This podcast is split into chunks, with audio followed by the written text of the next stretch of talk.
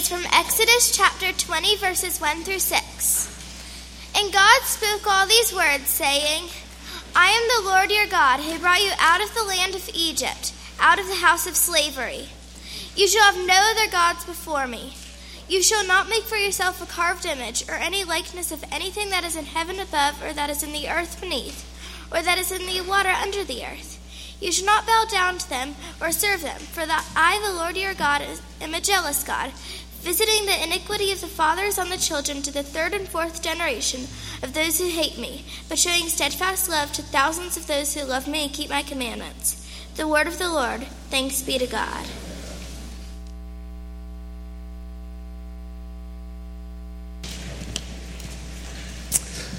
Well, if you weren't with us last week, we started, as you may have guessed, a new series that's going to take us up to Palm Sunday, a series on the Ten Commandments. And last week we looked at the first commandment. And what we said really about the Ten Commandments in general, and I'll try to remind us of this over and over again, because I think that when we, we first hear a study of the Ten Commandments, it may kind of sound like, that sounds a little boring, you know, and I'm not sure how applicable that might be to my life right now. But we also, last week, we heard Jesus say these words that he came to fulfill these laws, but he did not come to abolish them. And that until heaven and earth pass away, that, that there's not going to be a single stroke of the pen that falls away from this law. And so, those of us who know Jesus have to ask this question then what role does this law, these commandments, play now in my life? If Jesus has fulfilled these things for me, then what do they do? And so we looked at three things last week that the law always does for us. And they all started with M so that we could remember them, that it acts as a map. That the law really shows us, it shows us a picture of God's heart. That God is the one, He's the, the maker and the designer and the creator of all things. And so when we look at His law, He shows us the way that the world is supposed to work, the way that it's designed to be. And so it shows us a picture of what freedom looks like, and what goodness looks like, and what your life working at its best look like, looks like. But when we look into the law, it also like, acts like a mirror because when we see it and we really ask ourselves questions about what it's asking of us, what all of us find continually is that there are levels of ways in which we have broken God's law that are deeper than we would have ever imagined. That the, the law acts like this mirror, and as we look into it, it shows us ourselves. It shows where the cracks are. It shows where the brokenness is. It shows us where the sin is. But then finally, it doesn't leave us there. And what we said last week is that um, just like looking into a mirror this morning, which I hope you did, um, before coming to church, you didn't use the mirror to fix your hair or to help you put on your clothes. The mirror just showed you that you needed to do those things. That something had to be done. Something had to be done about the way you looked this morning. That's what the mirror showed you. But you didn't use the mirror in order to fix yourself. And so the law also acts as a mentor and we said, even as the law might drive you to despair, it does so so that you might find your hope in the only place where hope is to be found, and that is in Jesus, the one who completely fulfills the law on our behalf. And so, over and over again, as we look at these commandments, we're, we're going to find, if, if we don't say those things explicitly, what you'll see is the law continually does those things for us. And it's the reason that I've named this series 10 Reasons That We Need Jesus. Um, that in every one of these, what we start to find is our need is greater and it is deeper than we first thought. And Jesus' love and his grace is far beyond what we first thought. So don't be afraid of being exposed by the law. What it shows you is that grace is better than you first thought. So before we look at the second commandment, uh, this morning, let me, let me pray and ask for God's help. Father, we give you praise this morning that your words are, are true. And Father, we thank you that you give them to us. What an amazing thing that you're a God who speaks to us, that you have preserved words for us so that we might um, this morning even come to read these out loud and to fathom the fact that you are the one who is speaking to us, that you're a God who is not silent, that you reveal yourself to us. And Father, even as we see this morning, maybe the ways in which we have not listened to who you say you are, but instead have tried to reform you in a different way, I pray that even as you may bring us to conviction, that you would bring us to hope in Jesus. And that we might find ourselves this morning resting more deeply in Him than we did when we came in. And we ask this in His name. Amen. I want you to, I want to start by imagining a scenario together. And I want you to imagine, some of you don't have to imagine this because you've done it before, but I want to imagine, I want you to imagine with me that you're getting married. Okay? And so if you're already married, just kind of wipe that out of your mind for a second and imagine this is the first time and that you're getting married. But, and, you know, there's all this anticipation, there's all this thought, and there's all this planning that is, that is happening, but there's a, there's a difference in this particular marriage. And the difference is this that it's arranged. You didn't choose this person. You live in a culture where maybe this is fairly typical, and um, there's people who have found just the right spouse for you. And they send you an email. And this email has a description of your future spouse. It tells about their character and it tells a little bit about their biography. It tells a little bit about their life, and you pour over this email. And in the next like few days and the next few weeks that's leading up uh, to this wedding, um, you've read this description of this person so many times, and it's still just you want more and you want to see this person. And so you've got a little bit of artistic ability. So you sit down one day at your desk and you began to sketch out what you think this person that you're about to marry is going to look like. And you take the description into consideration and you take um, their character into consideration and you begin to draw a picture. And over the next few weeks, you look at this picture again and again and you try to visualize what this person is going to be like. But you also find yourself beginning to tweak the picture. And you tweak the picture not necessarily based on the description that you've been given in the email, but you realize that you're tweaking the picture based along the lines of really what you want the person to look like. And so the day comes when you're getting married, and you see the person for the first time. And you get married and you begin to live, you, you, live in the same house, you share the same bed, you get to know this person as a real live human being and not just a description and, and not just this picture that you've created. And you go back one day and you look at that picture and you go, I cannot believe how inaccurate this was. And I also can't believe what a horrible artist I am, right? It's just so different than this living, breathing person that, that I'm now married to. But then there's something else that happens as you look at that picture you start to remember some of the things that you wanted this person to be like. And there's this part of you that actually becomes sad because you actually dreamed of this person being these particular ways, and you realize the reality of this person is actually far different. And so one day, you kind of take the picture to that spouse and you go, You know, I, I drew this of you before I ever saw you. And the way I did your hair, I kind of like it better than the way your hair actually is. And there's some thoughts about I had about, you know, I kind of figured your sense of humor would be a little bit different.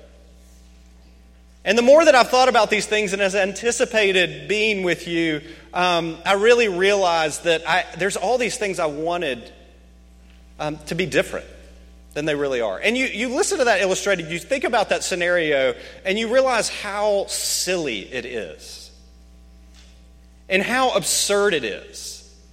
Because any of us who've ever been in any relationship know that you have to take the person as they are. You cannot just imagine them to be whatever you want them to be and expect them to morph magically into your expectations. Any of us have been in a relationship, now we failed at doing this over and over again because we try to change people all the time. But what we know is true is that I can't just wish this person to be something that they're not. I have to take them as they actually are. And if you can understand that concept, then you can understand the second commandment. Because the first commandment, God comes to us and he says this no other gods before me.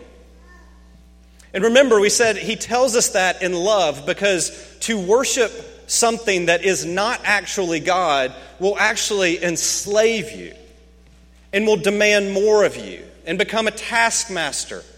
And the more you bow down to these other things, these other false gods, the more that they will actually make you miserable. And finally, as we said last week, they will eat you alive. And so God says, No other gods before me. And so it sounds like in the second commandment that he's just repeating himself. But he's not. There's a distinction. The first commandment is about what God we worship, that we worship the right God. The second commandment is about worshiping the right God in the right way. And so what we're seeing, what we'll see is that basically God is saying this, you cannot imagine me or image me any way that you simply like. You have to relate to me only as I have revealed myself to be.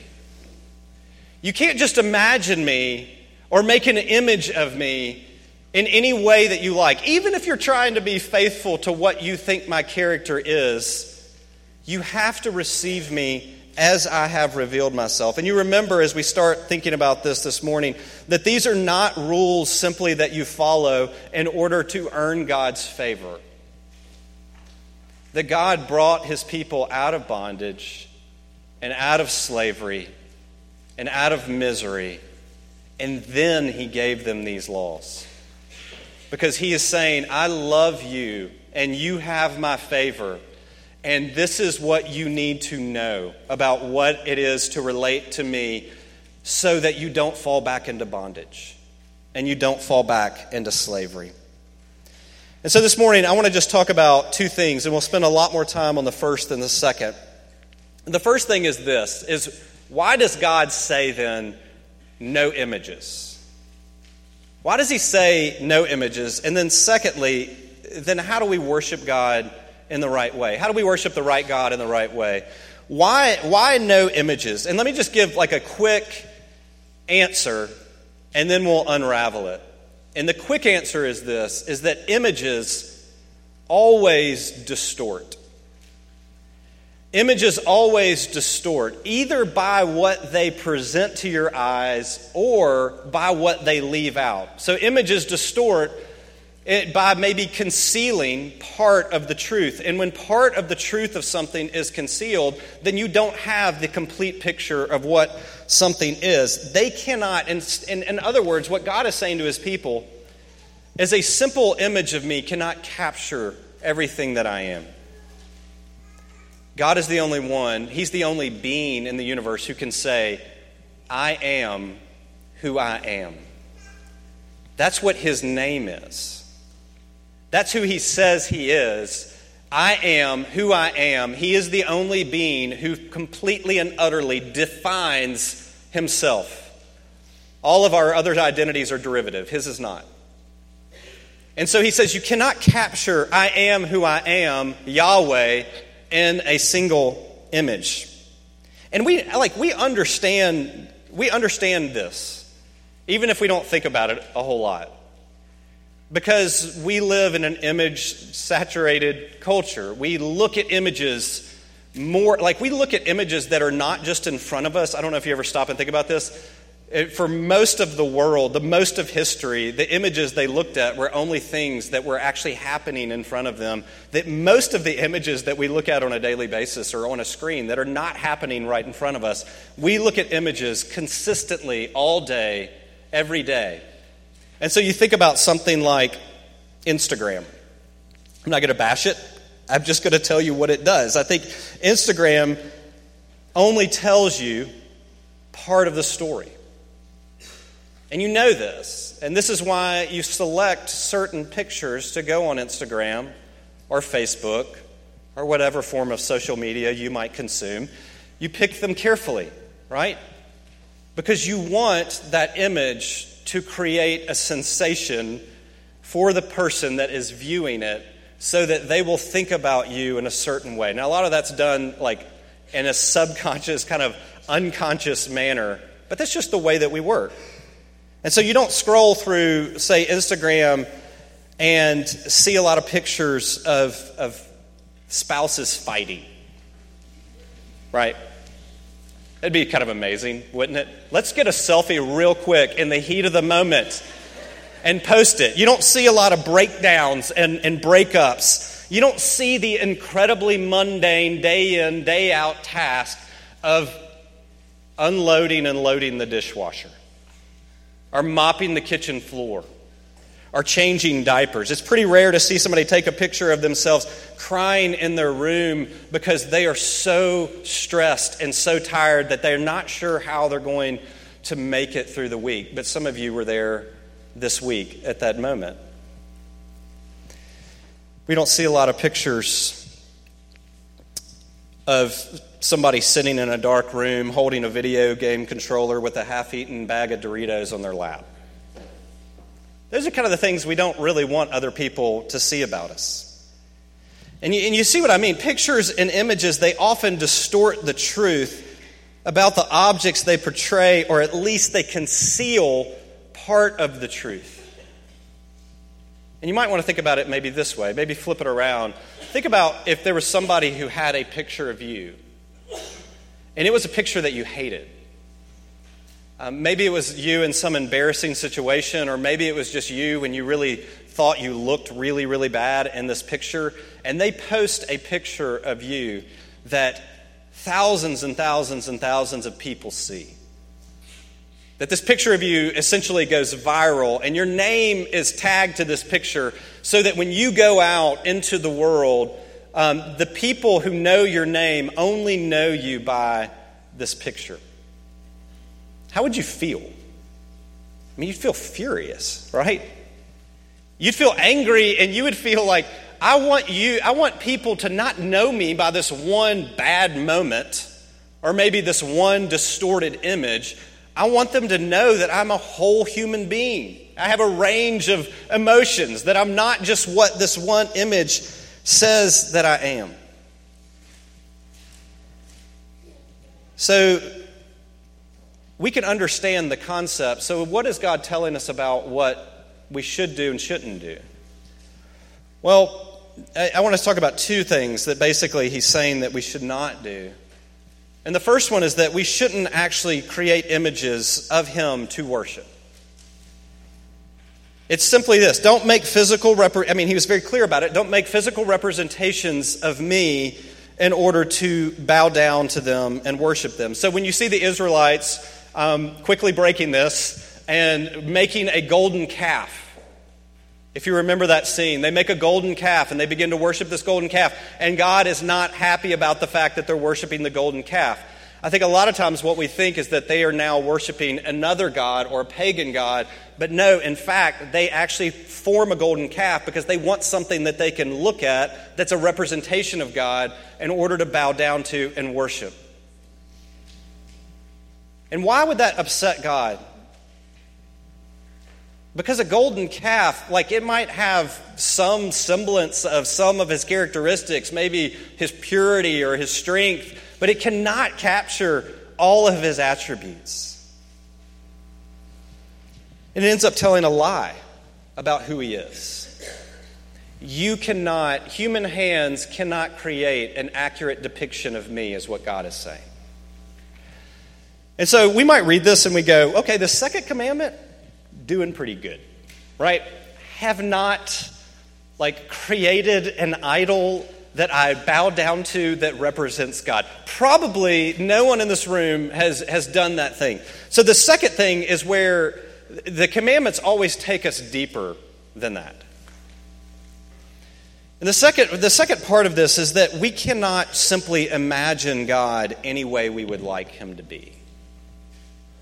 Another way to say that is we cannot create God in our image. We can't just say, and maybe you've, maybe you've said this before or you've heard it said. I feel like it's something that I hear a lot that you hear people say, you know, I just, I really like to think of God as being like blank. Or if they look into the world and they see something happening that they don't like, they, they might say, somebody might say, I just can't imagine a God who would let blank happen. Or I refuse to believe in a God who is like blank.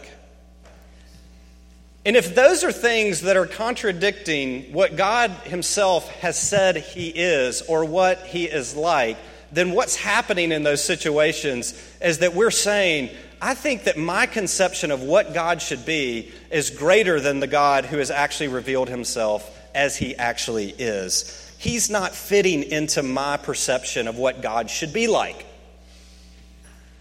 And you see, the danger of the second commandment is that we do this all the time. I was thinking of a way to illustrate this and I was thinking about a, a movie that I saw a few years ago. Brilliant film. You know, there's movies and then there's films, right? Films are for serious people. And this was a, a film of the highest order. It's called Talladega Nights. I don't know if you if you happen to catch that film. It only had a limited release at small, kind of arty, you know, studios.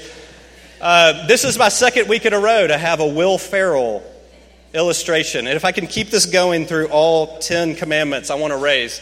But there's a famous scene in Talladega Nights where Will Ferrell plays a NASCAR driver named Ricky Bobby. And he, this, this kind of infamous scene is they're sitting, he, he and his wife and some friends are sitting around the dinner table, and Ricky Bobby says this prayer to bless the food. And I'm going to read some of it to you. He says, Dear Lord, baby Jesus, we thank you so much for this bountiful harvest of Domino's, KFC, and the always delicious Taco Bell. And he goes on to pray that Jesus would use what he called his baby Jesus powers to heal his father in law. And finally, it gets to the point that his wife interrupts him and she says, Honey, you know that Jesus grew up, right? You know that you don't have to always call him a baby. And Ricky Bobby responds, Look, I like Christmas Jesus the best. And I'm the one that's saying grace. When you say grace, you can say it to grown up Jesus or bearded Jesus or teenage Jesus or whoever you want. And his, his like sidekick chimes in and he says, I like to picture Jesus in a tuxedo t shirt because it says, I want to be formal, but I also like to party. I like to party and I like my Jesus to party. It's an absurd illustration of exactly what we do. I want him to fit, I want him to fit into a conception that I am comfortable with. Something that makes me feel okay. The, the, bottom line is, I want to control him. And we like to think of God in certain ways because it's just comforting to us, or we like to think of him as being especially fond of certain things because those are the things that we're fond of as well. But in his commandment, God is saying this you cannot just imagine me in any way that you want. You cannot manipulate me into the image that suits you best because I am who I am. God will not conform to our images. And so, what are, we, what are, we could go on and on about ways that we do this, but let me just, let me just pick on one way for a minute. And I think, it's, I think it's a popular way, even if we don't want to admit this out loud, it's a popular way that we reimagine God, not according to the way that He has revealed Himself to be. And it's what I would call the I always want you to be happy God. It's sort of the God who um, is the benevolent grandfather and this distortion of God is, is really pleased when you are so happy because you have all the things in your life that you have wanted for so long.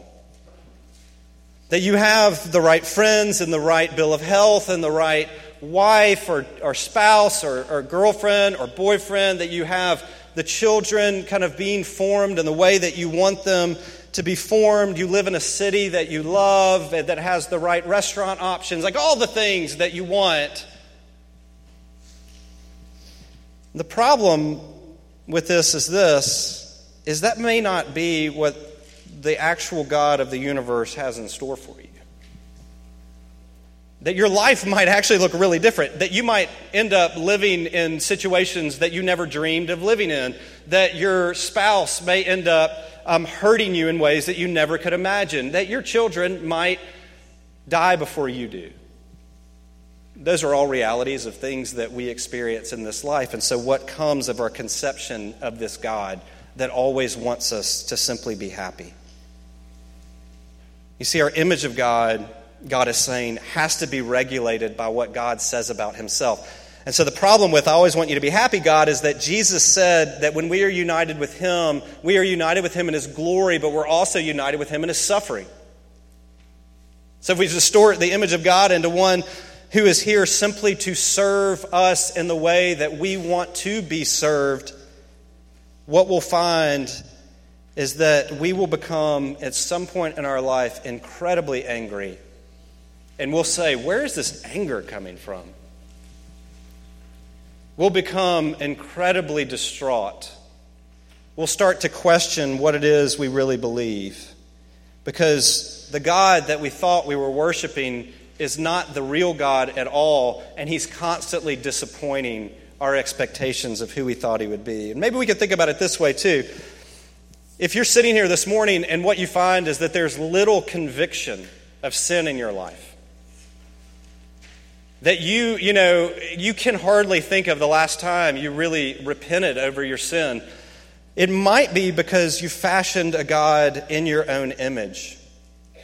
And this God only gets upset at the same things that you get upset at, which means what you spend most of your time doing is rallying God to get angry at the people doing the things that you don't want them to do all around you.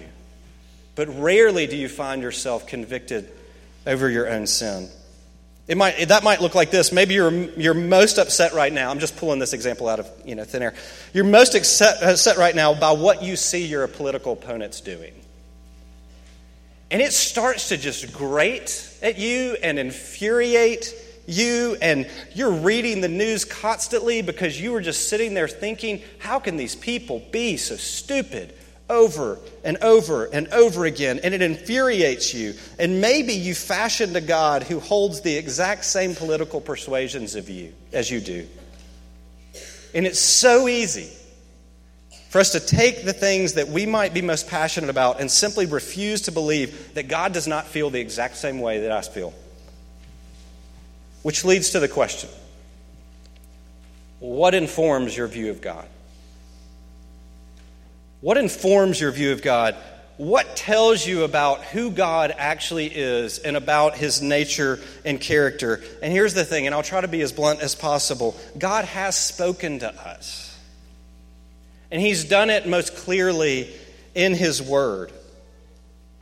And if we, as Christians, as followers of Jesus, are not people who take his word seriously and actually study his word and actually listen to his word, then I can promise that we are, our conception of who God is, gradually what you'll see is that it's going to be shaped and formed by the distortions we see around us, as well as the distortions in our own heart, a lot more than what his word actually says. And we're going to look up one day and we're going to open the Bible and we're going to say, I don't recognize this God. I don't like this God. And I'm going to cut little things out of my Bible to make this God fit the God that I actually want. If you want to know God, the true God, if you want to worship the true God, then you have to take him at his word. And here's the thing when you do, he will contradict you. He will contradict your image of who you think he should be because he's God. I think a popular image of God right now is a God who's simply devoid of any sort of standard of holiness. Uh, that, that it's a God who simply the thought uh, that God could ever be set, upset with us for anything that we could ever possibly do is anathema, that we can't think that way of God. He should never be upset about anything. And a, a God who conforms to every wave of every new cultural norm that you might be passionate about, this is not the God of the Bible, it's a God of your imagination.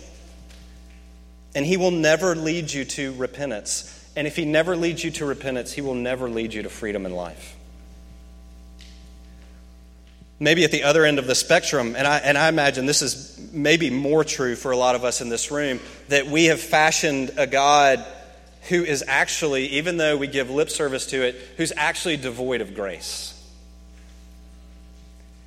That we fashioned a God who, even though we think he can be gracious to other people, the way that we actually live our life is that we see him as the harsh taskmaster that we can never actually go to, that we cannot conceive that He would actually be a God who delights in us and who loves us and who forgives us. And when we conceive God in that way, even though He has revealed Himself in us to us in dramatically different ways, what it causes us to do is simply to go and run after other gods in the first place. I'll find a God who is maybe not quite so demanding, but that God is a God of our imagination. He's not the God of the Bible. And so, some of us maybe are here this morning, and maybe at this time in our life, or maybe um, we'll experience this in the near future, that we're going down a path where slowly but surely we are distancing ourselves from the one true, like we're distancing ourselves from the idea of God altogether. I mean, in a room this size, there's some of us that are in that realm, that we're kind of thinking, I, I don't really know about this. And I just want you to consider this morning that maybe the God that you're close to rejecting or have rejected is not the true God at all. Maybe it's the God that you've made up. Maybe it's the God that you've reimagined in your own image. And because of all this and this commandment, God says this. And these, are, these words are strange to our ears, but He says, I am a jealous God. And maybe that alone shatters your conception of how you actually think about God. That God says, I am jealous. And we might stand back and think, well, to, for God to be jealous is a bad thing, so God to be jealous, that's not a God that I want. And what God is saying is this I created you for me. I created you and I know you, and I know what's going to fulfill you. And I know what makes you the most happy. And I know what brings you the most peace. And when you run to other gods and you distort me and try to worship me as something that I'm not, what I know is that it is going to rock your world. That I am jealous for your love. Just think about what kind of husband I would be if I didn't care if my wife came to me one day and said, I'm going to date some other men who have some of the characteristics that you don't have that I wish you had. You know, my first thought would be like, I can't say I blame you, but I would be a horrible person if I were not deeply jealous for her love. No. I do not want to share your love with anybody else. I want your love for myself. God, who is great, our earthly love is, is just a dim shadow of the way that He loves us. And He's saying, I am jealous for your love. This is why I give you this commandment to remind you, I want you to know me as I am. And when you find me there, when you see me as I am, it will be devastating to you in some ways, and it'll be more beautiful and more liberating than you ever imagined. So here's the last question that I'll ask How do we love, how do we worship and love this God in the right way?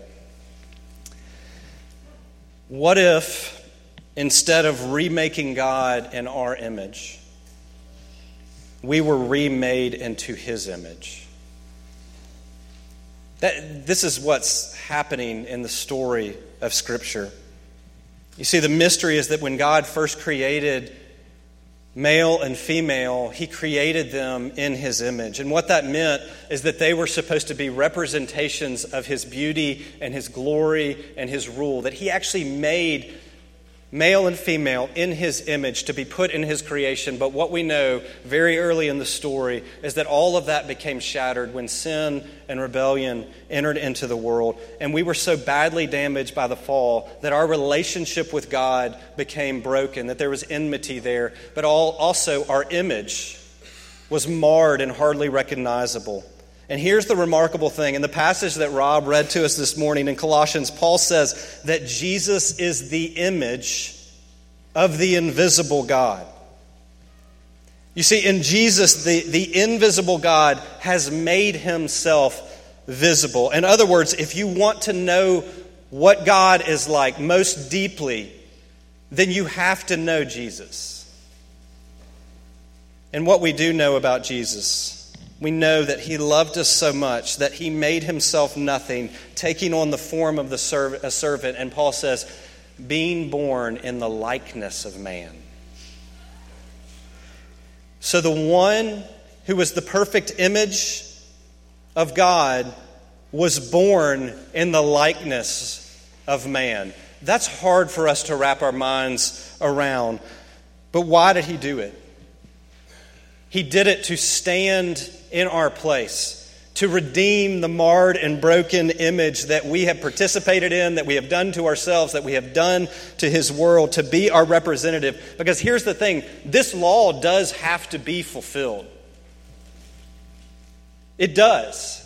Jesus said, he said, Unless your righteousness exceeds that of the scribes and the Pharisees, you will not see the kingdom of God. And everyone trembled because the scribes and the Pharisees were the most righteous people that they had ever seen. But what Jesus meant is that he was one who was going to cloak us in his own righteousness.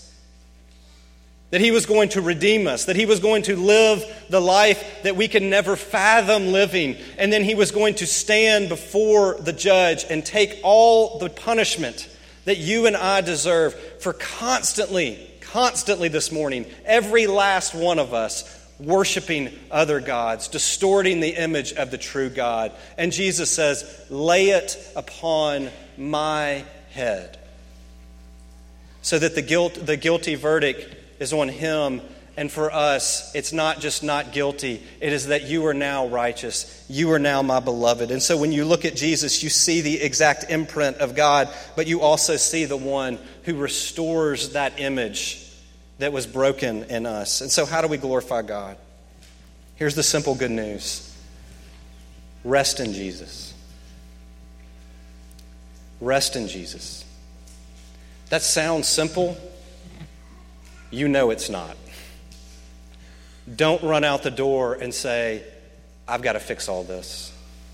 I've got to make it all right. Start here. Rest in the finished work of Jesus. When you wake up in the morning, in the middle of the day, when you're frustrated, when you go to bed at night, rest in the finished work of Jesus. That is what the law finally drives us to, is to see the beauty that we can now rest because it has been completely fulfilled for us. Let me pray.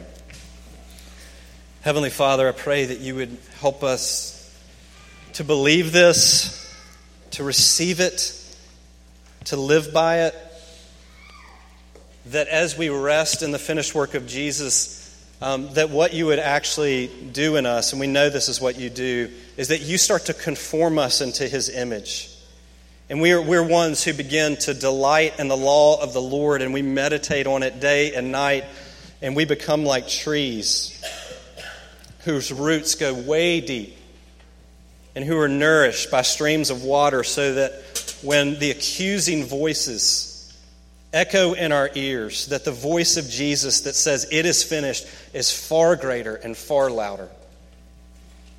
Father, would you cause that to be true again and again, day in and day out, as we hear this good news of Jesus proclaimed to us this morning, but also that we would proclaim it to one another and to ourselves throughout this coming week. We ask this in Jesus' name. Amen.